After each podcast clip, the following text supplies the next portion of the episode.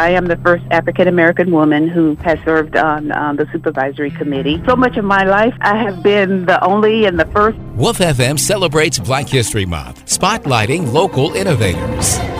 You see her picture on the walls of All In Credit Union, but who is Elmaree Gordon? I uh, grew up in Dothan. I went to the, the segregated city schools, graduated from the original George Washington Carver High School that was on Lake Street, and I was hired at Fort Rucker as an electronic technician at the U.S. Army Aeromedical Research Laboratory. In later years, as a principal investigator, and uh, I really enjoyed that. Welcome to All In Credit Union. These days, Elmaree has stayed connected to the the Fort Rucker community, now serving on the supervisory committee for All In Credit Union. Everybody who is on the board of directors are volunteers, so we're just people who are committed to helping. I'm Deborah Pearson with Elmaree Gordon, a WOOF Wiregrass innovator. WOOF.